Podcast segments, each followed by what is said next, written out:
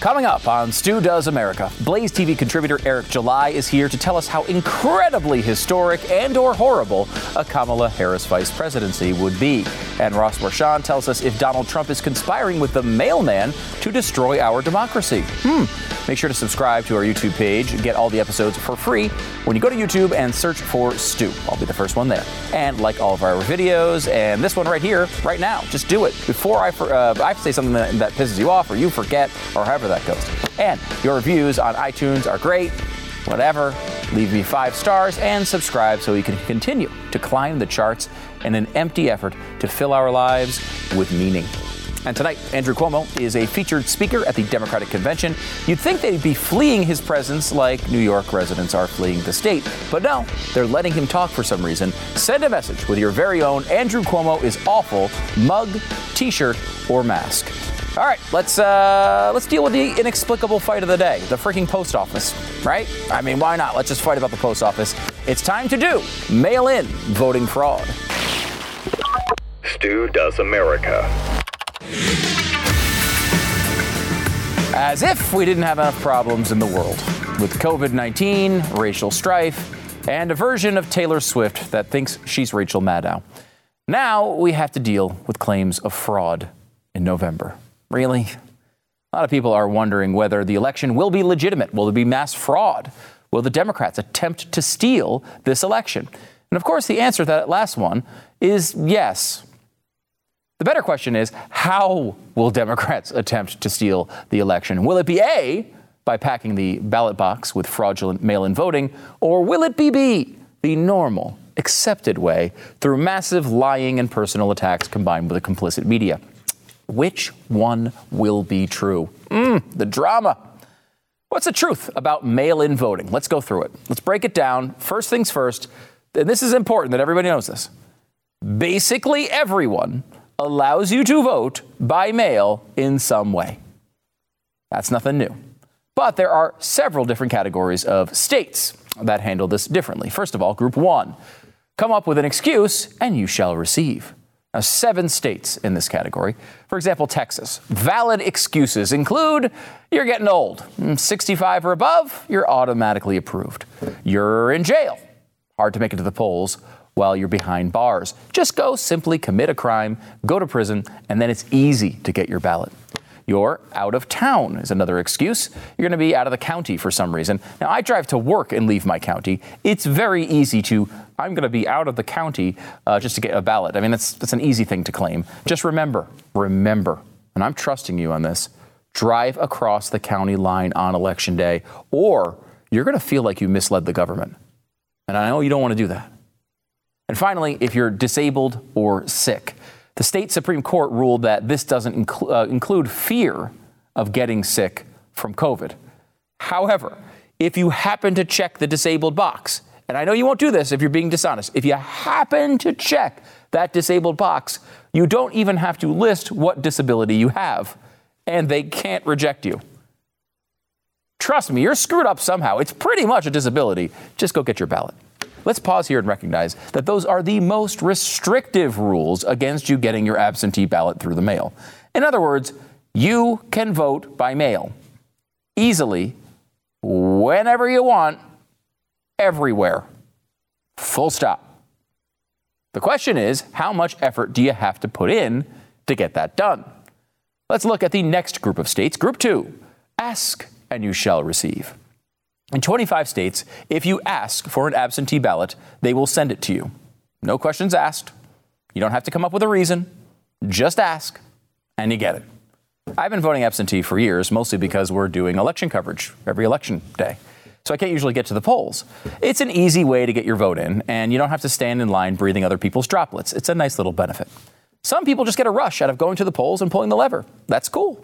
I don't really care about that. If you do, go to the polls. Otherwise, this is an easy alternative to potentially sucking in a lung full of the corona. Okay, group three is next. Don't ask, and you shall receive. There are nine states in this category where they automatically send you an application for an absentee ballot without you even asking for it. Then you fill it out, send it back, and you'll get an absentee ballot to mail back in. This is sort of where the difference between Democrats and Republicans starts showing its face. Democrats want more people who put in less thought. Republicans want less people who put in more thought. This isn't a question of people who watch Rachel Maddow or Glenn Beck and obsess about the issues of the day. These people are going to be able to take the five minutes and figure out the right way to get their ballot. But what about people who are doing nothing but watching Too Hot to Handle on Netflix? These people haven't put one minute of thought into the elections or the policies of the candidates, or do they even know what a Kamala is? Well, they're not going to go on some site to chase down a ballot. But if one shows up in their mailbox, uh, maybe they're going to send back a little application and vote for Democrats. It's why there's candy by the register at the grocery store. They put it in your face and you grab a whatchamacallit bar as you're checking out. Now, should that person have the right to vote? Yes. Yes, sure. Everyone that meets the most basic qualifications has that right. But should we be thrilled that a person who has put no time in determining the right way to vote is stupidly checking boxes to determine the future of the country? Let's not get all too high and mighty about the future of our democracy here. And group four, don't apply and you shall receive. In nine states, they just mail a ballot to every single registered voter, whether they want it or not. This takes the last group to the extreme. Let's say the, uh, RuPaul's Drag Race is too highbrow for you and you're only watching ninety day fiancé. If you get an application, have to fill it out, put it in the mail, and then have to open up the ballot once it comes back, fill out another thing, and then mail it again. I mean, what are you, an Olympic athlete? This sounds way too hard. But if the ballot shows up and you happen to be in a commercial break, maybe you fill it out and drop it in the mail. Again, do we want our democracy decided by people who care so little that they won't even take the most basic action to vote? Well, that's the case in nine states. And this is what President Trump has been talking about. He's right. Millions of ballots will be sent out to people who haven't requested them. And that absolutely increases the risk for fraud. We know that some of those ballots will go to dead people. Some of them will go to Cocker Spaniels. Some of them will go to dead Cocker Spaniels. Some people will fill them out in the name of Pickles, their dead Cocker Spaniel, most likely in an effort to get Joe Biden to win. Lots of crazy crap will be tried. And to be sure, the typical left-wing arguments against election fraud are pretty stupid. Well, they've only caught a few people doing it. I mean, that's not exactly true, but so what if it was? It's called election fraud. Literally, its defining characteristic is that it's supposed to be secret. The definition of the word fraud is an act of deceiving or misrepresenting. The whole point of fraud is not to get caught committing fraud. When people are good at fraud, you don't know who they are by definition. The way you stop those people is by making it more difficult to commit fraud. You put scanners on the clothes at the Gap. You have cameras at your seven eleven. You ask for I D at the liquor store. But if you ask for an I D at the polls, you're called racist. So fraud becomes a lot easier, which is just what the left happens to want. So what do you do? Now, there are some who are worried about this uh, that have gone too far and said there are no checks on these ballots. That's not exactly true either. For example, in Washington, where they do full vote by mail, they scan the outer envelope to check off that a person has voted, so you, you can't vote twice. Then they check the signatures on the envelope and make sure it matches voter rolls. Now, if you've ever purchased something with your credit card, you know how closely they're checking those signatures. But there is at least a theoretical process, at least. I mean, at least you got to forge a signature. Again, people will abuse this system. Some of it will work and some of it won't. But the good news is, at least today, it's highly unlikely to make the difference in the presidential election. Why? Well, there are nine states that do this, five of which were already doing it before the election: Hawaii, Washington, Colorado, Utah, and Oregon. So there's no real change there. I mean, Washington, for example, has been using mass vote by mail in most places for about fifteen years. So whether you like vote by mail or not, it's really only a new issue in four states and Washington, D C. Newsflash, Donald Trump is not going to win Washington, D C. The four states are California, which Trump is not going to win, New Jersey, which Trump is not going to win, Vermont, which Trump is not going to win, and really the only significant place where this could be an issue, Nevada. Now, Nevada was pretty close in two thousand sixteen, with Clinton winning by about a point and a half. But if, you know, Trump won the election without it in two thousand sixteen, and if he's doing better there in twenty twenty than he did last time, he's almost definitely getting reelected anyway. This doesn't mean you toss election fraud to the side and not worry about it, but the chances of mail-in fraud being a d- determinative factor in the two thousand twenty election are pretty slim. The bigger risk is going forward, because mail-in voting is not the end game. Compulsory voting and the national popular vote are even bigger prizes for the left, and they will continue to expand what they have while taking as much as they can get. So back to our question at the top. How will Democrats attempt to steal the election? Will it be A, by packing the ballot box with fraudulent mail-in voting? Or will it be B, the normal accepted way, through massive lying and personal attacks combined with a complicit media? The answer is, of course, C. Both. They will lie and launch personal attacks through the media, and their activists will try the fraud thing too. And then they will lie through the media again to act like nothing shady has ever happened. And their plan will only be complete when they get loud and stupid support from an increasingly intolerable Taylor Swift. Stu Does America.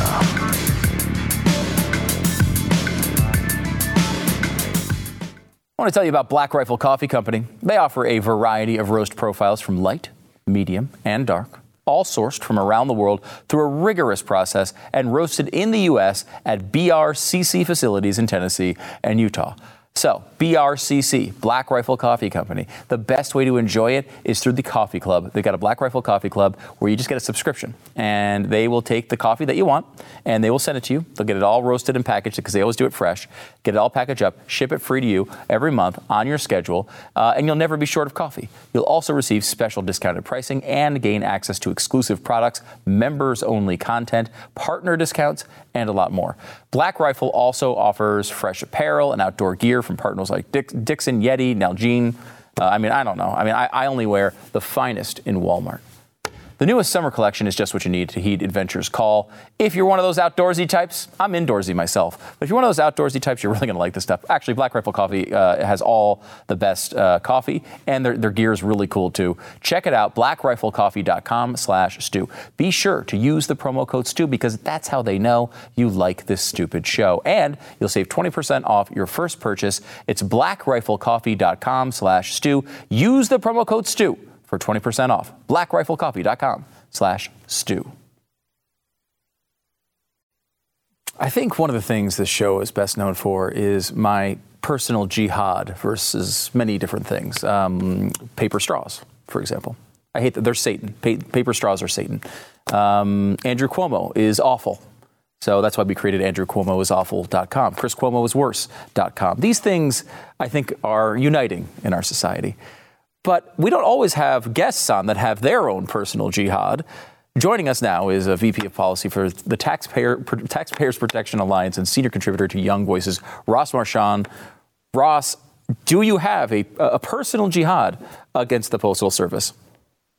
Look, they have a jihad against me. I didn't start this. Here I was. I was just trying to peacefully deliver my mail, to send and receive. Mm-hmm. And I get all sorts of negative attention just for wanting to make itty bitty little changes to the Postal Service. Minor, Very minor st- changes. No big deal. Minor, minor changes. And maybe change the name, uh, change the logo over here. That's yeah, it. That's it. That's all there's to it. Now, I'm told that uh, the Constitution Uh, guarantees the Postal Service is going to exist till all eternity, and there's nothing we could do to change it. Is that true? I have really, really good news.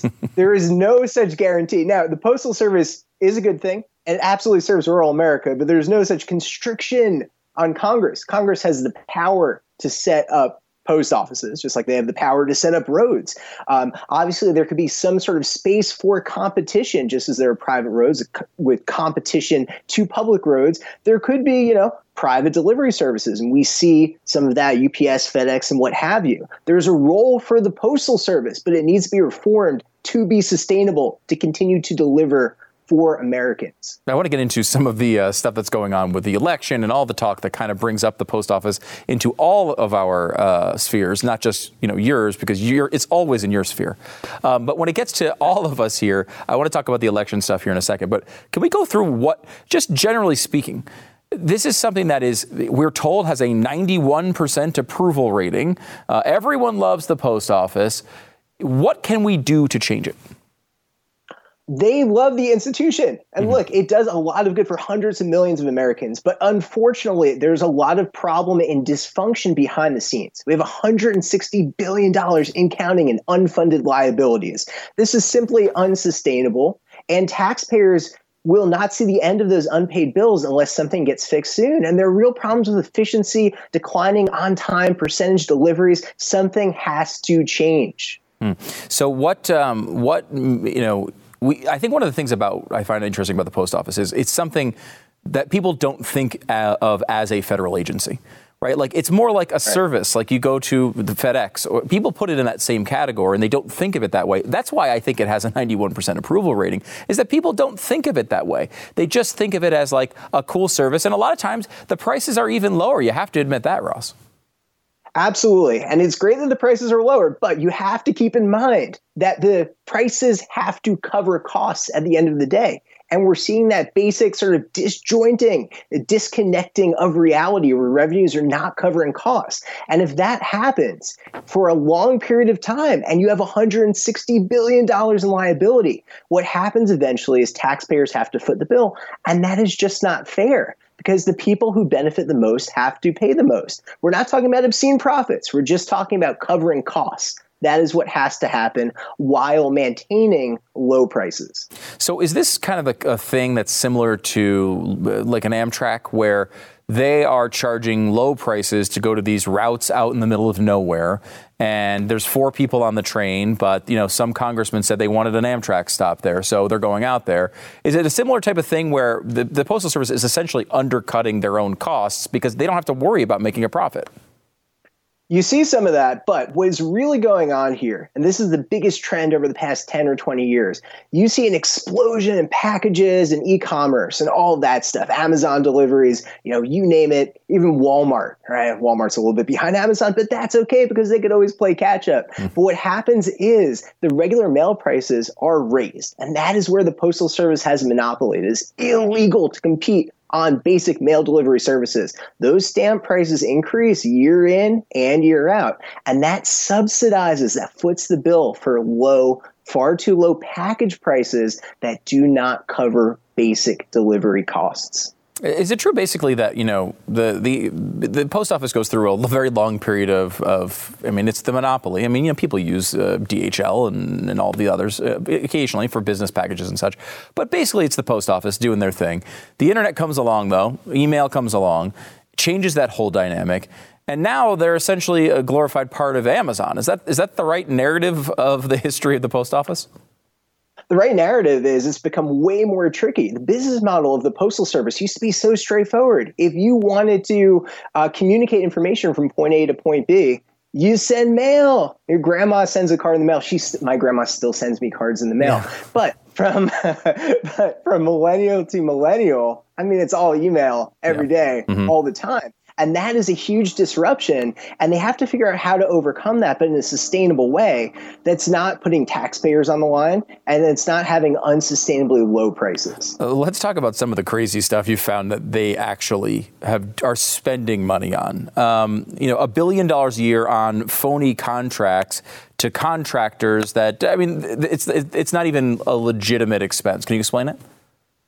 Yeah, sure. I mean, this is all behind the scenes. So it doesn't, people who say that they um, that they approve of the Postal Service, they're not seeing what's going on behind the scenes. And what happens is you have these massive mail trucks, and they're delivering mail, you know, across the country from processing center to processing center. They're not always doing a great job. Sometimes they're late. Sometimes they miss uh, delivery pickup windows. But they're still charging the Postal Service and taxpayers by extension that full amount. Those are phony contracts, and they're costing one billion dollars a year. That's the excess in what they are overcharging. And that is costing the agency and taxpayers a pretty penny. How about the, uh, I mean, I've pretty much watched every show on Netflix, every show on Amazon, every show on Hulu by now. Is it true that the post office actually put together a television show about people who work at the post office? It's called The Inspectors. I watched it, so you didn't have to. and, um, and I'm gonna. I have a really reassuring piece of news. It is canceled, as far as I could tell, but mm-hmm. it's so low profile. It, it is hard to say for sure. Well, they spent millions of dollars on this, right? Like this is not a. This is not like a just a fly by night like little in, in-house uh, show. Right. And when we're talking about indirect costs, when that's been to the equation, we're talking approaching ten million dollars for this show. I mean, absolutely insane. This is the Postal Service. Deliver my mail. Send, receive my mail. Don't make it. Don't make a terrible T V show. Like, come on, what are you doing? So at the end of this, what happens? Is it is it is does Ross Marchand need to be the Postmaster General? Is that the end of, of this this road for you? Well, I have the best bit of news I have to deliver all evening. And the truth of the matter is I am the shadow Postmaster General. This uh, this pushover, Louis DeJoy or whatever his name is, mm. he reports directly to me. We can make uh, we can make things explicit a little bit down the road, maybe five to ten years. But for now, that is the reality of the situation. Right. Uh, I mean, he's getting paid, what, three hundred grand. He's getting paid for more than senators. He's getting paid, you know, a good, a good amount of cash to run an organization that's constantly shedding money. Is there, I mean, because we can all, we you know, it's it's funny to joke about this, and I, and I am like uh, very, very, in from a libertarian sense, just frustrated at the fact that we have parts of our government that do things like this and just shed money constantly. But is there, a, I mean, is this one of these like libertarian dreams that's never going to happen? There's, is there any reformation for the post office that's really going to happen?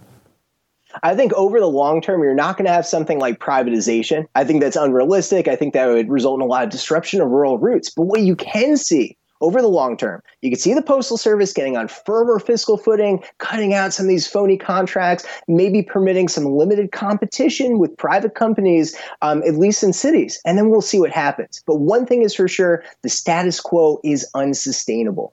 Um, give me the rundown of what is actually true here with all the election stuff. The left is saying they don't have enough money. They're not going to be able to deliver these ballots. The ballot deadlines, they're not going to get, the, you know, people are going to get stripped of their right to vote. Trump is saying that, uh, you know, they're not p- playing ball and trying to get this COVID thing passed, which had money for the post office in it. I can't sort all this stuff out. What's actually true? Ugh, there's so much bad faith, but first and foremost, there's a lot of misinformation going on. And the most important thing to keep in mind is that according to U S P S financials, they have enough money to last them through August of twenty twenty-one.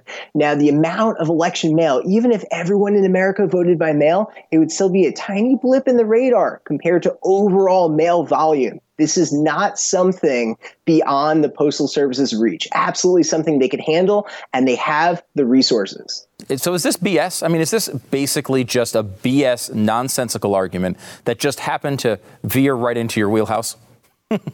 Yes. and, and it's been, and, and it's basically, I'm Jewish. It's, it's Hanukkah come in August, okay? because, because there's so much going on, and all of a sudden I look on Twitter, and everyone's talking about postal. Is this a malfunction? Did the algorithm get better? No, everyone's just talking about postal. What gives? All right. Well, hopefully our, our votes are actually going to count. I mean, if they've got money till twenty twenty-one, there really shouldn't be a problem. And I, you know, I've seen, uh, you know, I've seen many episodes of Seinfeld. Yes, they complain about carrying the extra packages around Christmas, but everything should be everything should be fine here. We should be able to handle it. Uh, Ross Marchand is V P of Policy for the Taxpayers Protection Alliance, senior contributor to Young Voices as well. Thanks for coming on the show, man. I appreciate it. Thanks. Great to be back. All right. Back in a second.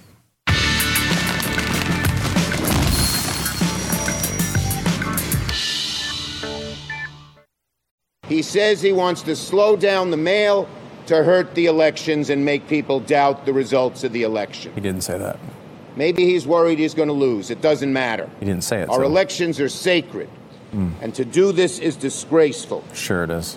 The postal system is well loved by America. Wow. ninety-one percent of America Ugh. approves of the postal system. You suck. But it's now being one hundred percent undermined. Oh, I see what you did. By the Postmaster General, a political hack appointee of Donald Sir, Trump. Down in front. Donald Trump is undermining some of the most sacred institutions in America, and the post office is at the top of the list. It has a ninety-one percent approval rating and one hundred percent being undermined. Uh, uh, yeah.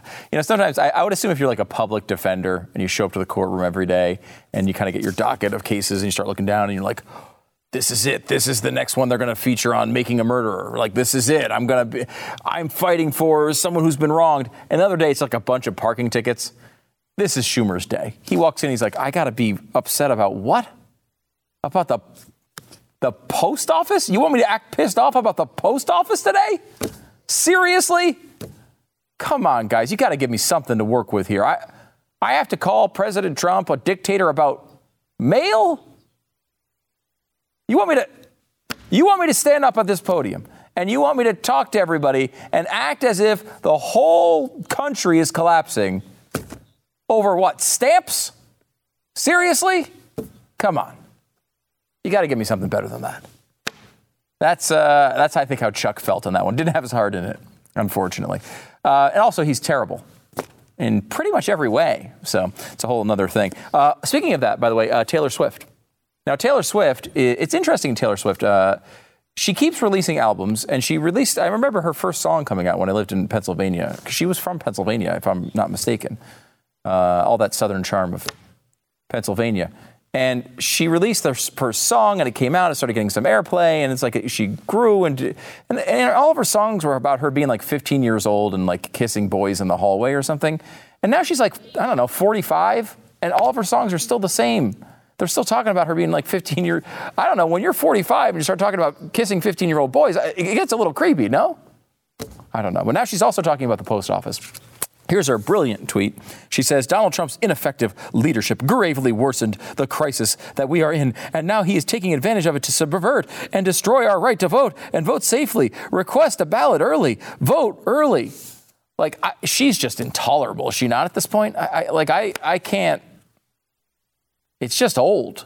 You know, she she went all in on this last election, then lost uh, in, uh, where was it? Tennessee, Kentucky, South South Korea. I don't know. It was someplace. And uh, it was not, I don't, all I know is she's, she bores me. So we're going to move on. Cardi B, on the other hand, very exciting. In fact, so exciting, she got to interview potentially the next president of the United States, Joseph Robinette Biden Junior And if you don't see any uh, synergy between Cardi B and Joseph Robinette Biden, I don't I don't even understand what you're doing with your life. You're not seeing the world that I'm seeing. OK, this is I'm just going to read you. Let me read you some of this interview. Uh, Cardi B's question. Tell me the truth, the hardcore truth about about the coronavirus.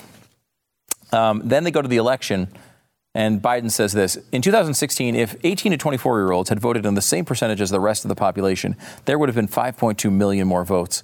We wouldn't have Trump. We would have had Hillary Clinton. The vote matters. That's why you keep talking to people about the need to vote. Your generation can own what happens in the next election. They can change things dramatically if they show up to vote. Then Cardi B says what her fans want are, is, quote, free college and Medicare. Because I know I know there's a huge talk, uh, conversation going on with young people about Medicare. I, because what they're looking for is the sixty-five plus health insurance that has been promised to all elderly Americans.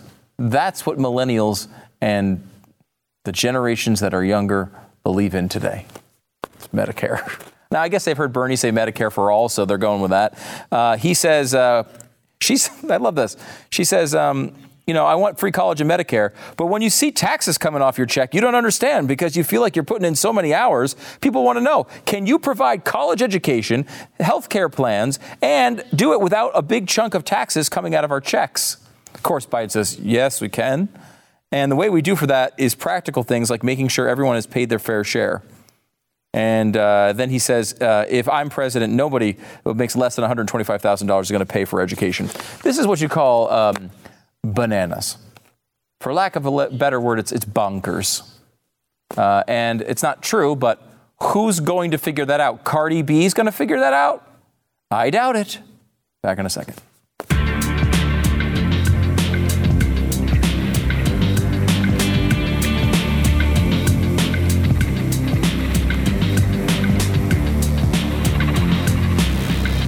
If you've learned anything from this past segment, it may be that education is important.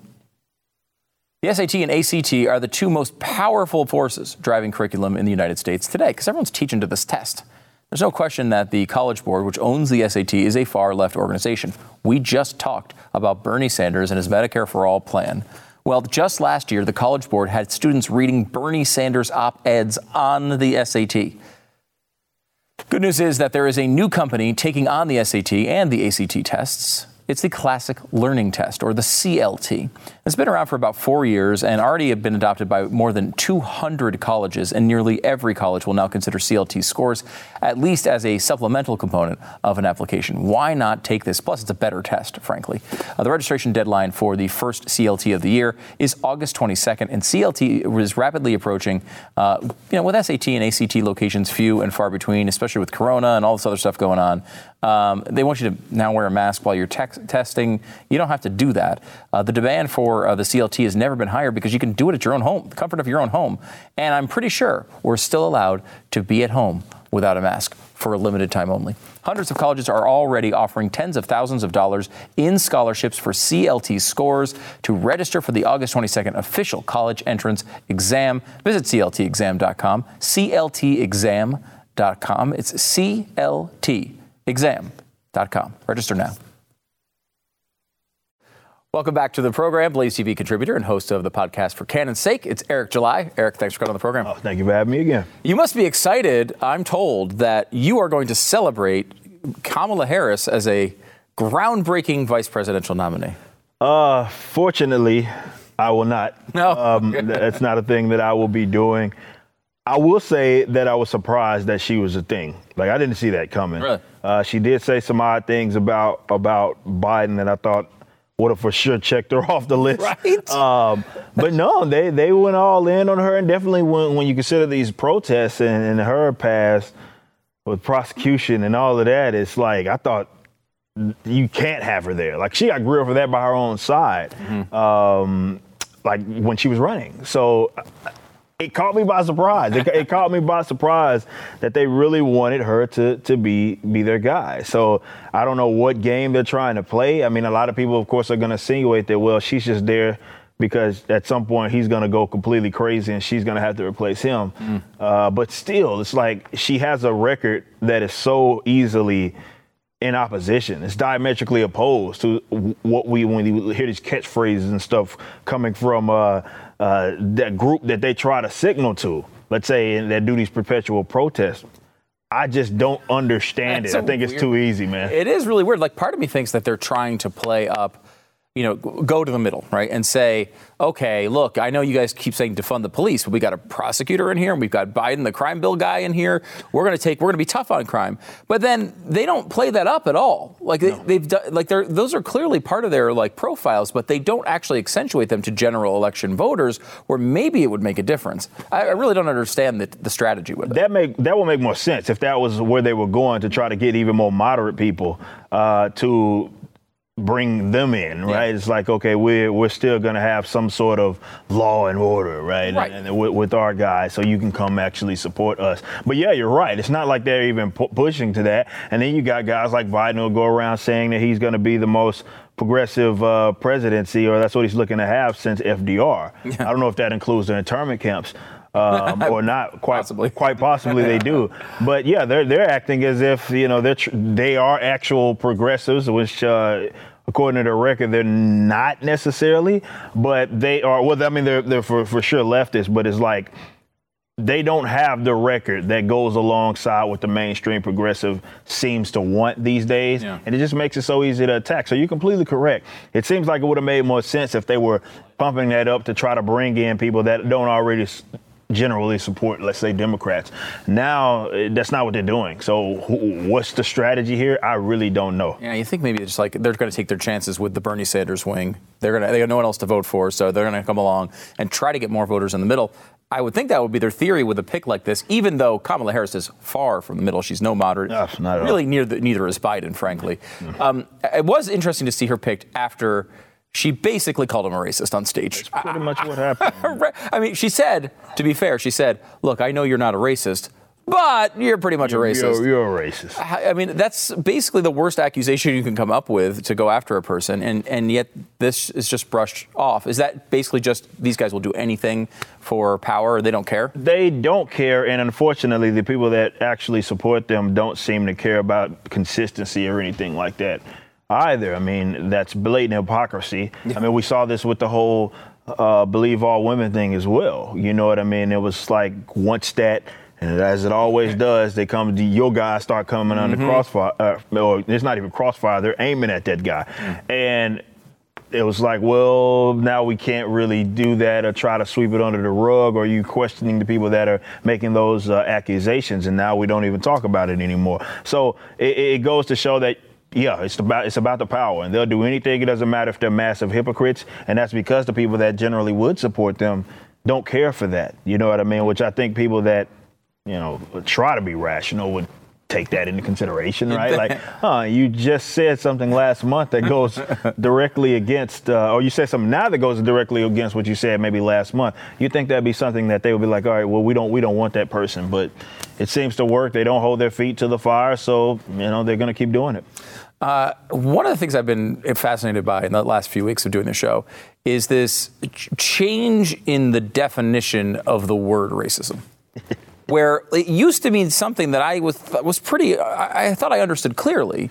And now all of a sudden this brand new definition um, is all over the place. How do you define racism? Well, racism, I generally define it as what it was supposed to be, and that's like applying a set of traits and attributes uh, to an individual by way of race, and often that they try to depict you in, let's say, uh, inferiority or superiority mm-hmm. in, in, in regards to themselves. It's a very easy, easy definition. It's not specific to anything, but they've added this new element to just basically say only white people can be racist because of power or something like that. Because it's it's it's funny. I did a skit not too like probably a few years back about all this, how goofy it, it was. People were like, well, it's it's power plus, you know, it's institutional power plus this plus prejudiceness, and therefore because I'm black and I don't have institutional power, I can't be racist. It's complete mental gymnastics that yeah. they have to try to do to try to, uh, you know, basically what they're trying to do is assign that term to white people. That's mm-hmm. it. Like, so that term is y'all's,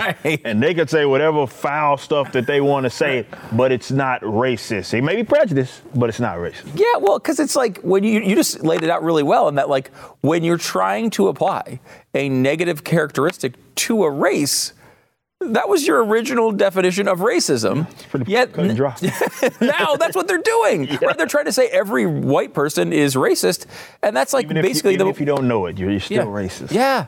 I mean, just because I guess it's institutional, it's already built in, so there's no way of avoiding it. And it no longer applies to an individual, which plays into the way they think, because they think about people as members of groups, not as actual people. Yep, true collectivism, and that's exactly what it is. And uh, it is really unfortunate because you're starting to see that hostility towards um, definitely the white folk. Mm-hmm. Um, Elijah Schaefer here has he's, he's brought up a good point talking about South Africa. Like, is there going to be an overcorrection in this? Uh, because it does seem like negative things are able to happen to white people uh, these days. And it's like, yeah, well, it, it happens to white people. But if that negative thing happens to someone that's black, then it's like, or of, of another race, it's, well, we get the media coverage. We it, it's, a, it's a problem or something like that. Yeah. So it's I don't want that to happen. happen. Um, I would love to look at individuals as if they are individuals. You can still acknowledge race by acknowledging that someone is an individual. But unfortunately, what they've been trying to do is um, pin that term to white folks as they be literal racist towards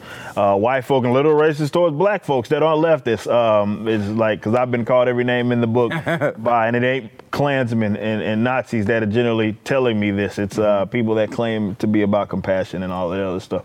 Amazing. I mean, I feel like, though, if you're going to, to your YouTube channel, you're going to uh, to this show, The Blaze, at some level you want to understand this, you want to engage in this conversation.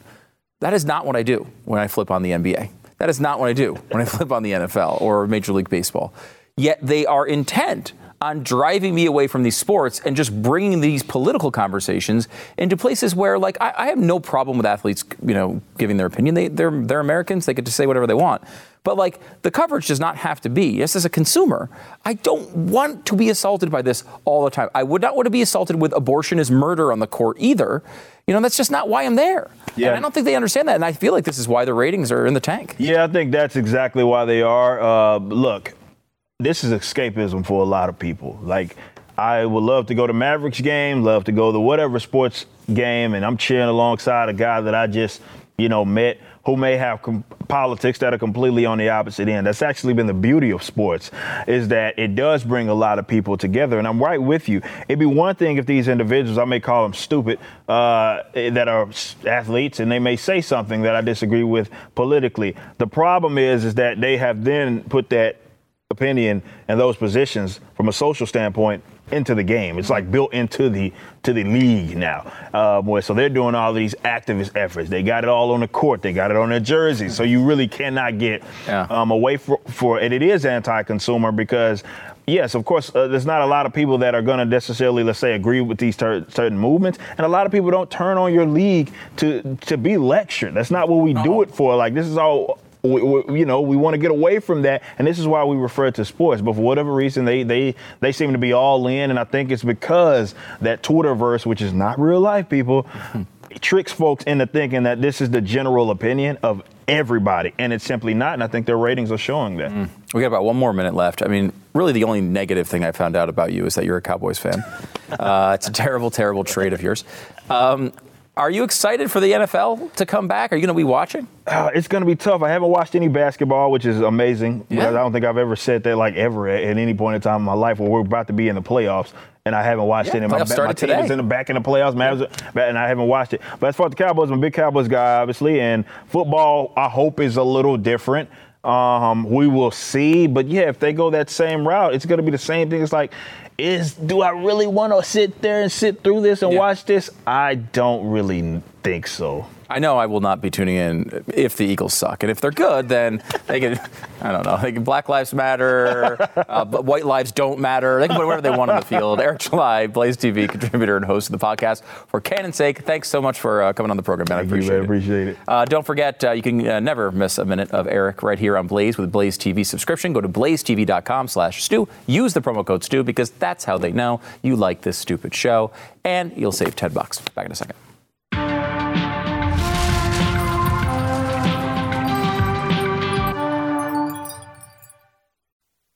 Yeah, I've been doing the radio show now with Glenn for approximately one zillion years. I mean, it's been like legitimately over twenty years now, I think. And, uh, you know, he kind of came from when I first started listening to Glenn, he was in New Haven, Connecticut, not doing all that well in his career. It pretty much crumbled from high success to utter failure. Then I came along. Uh, actually, Glenn, as you know, has had such a great run uh, with the show and built an incredible empire, honestly. And it was really cool. He was nominated for the Radio Hall of Fame, and he got in. Now, I will not be this nice and generous on the radio show with him because I, you know, it's my job to just mock him relentlessly. Um, but uh, congratulations to Glenn for the Radio Hall of Fame. Well deserved. Absolutely should be in there. And uh, the Radio Hall of Fame is a really cool organization. And I, I agree with their choice here this time, though I will deny it if you ask me later. A couple of reviews here from iTunes. Thank you so much for doing it. Five stars, appropriate number of stars. Radio Hall of Fame, five stars just proves that Stu deserves the Radio Hall of Fame more than Glenn. LOL. Don't like the LOL part, but other than that, fantastic. Five freaking stars. What a stud, stud. Oh, everyone notice how Stu made sure that it says stud right behind him. It's great. Whatever. Look, it's important to get all sorts of uh, subliminal advertising in on this program. We do it all the time for you. We will have more tomorrow. Thanks so much for tuning in. Make sure to follow us on YouTube. Search for Stu. I'll be the first one there.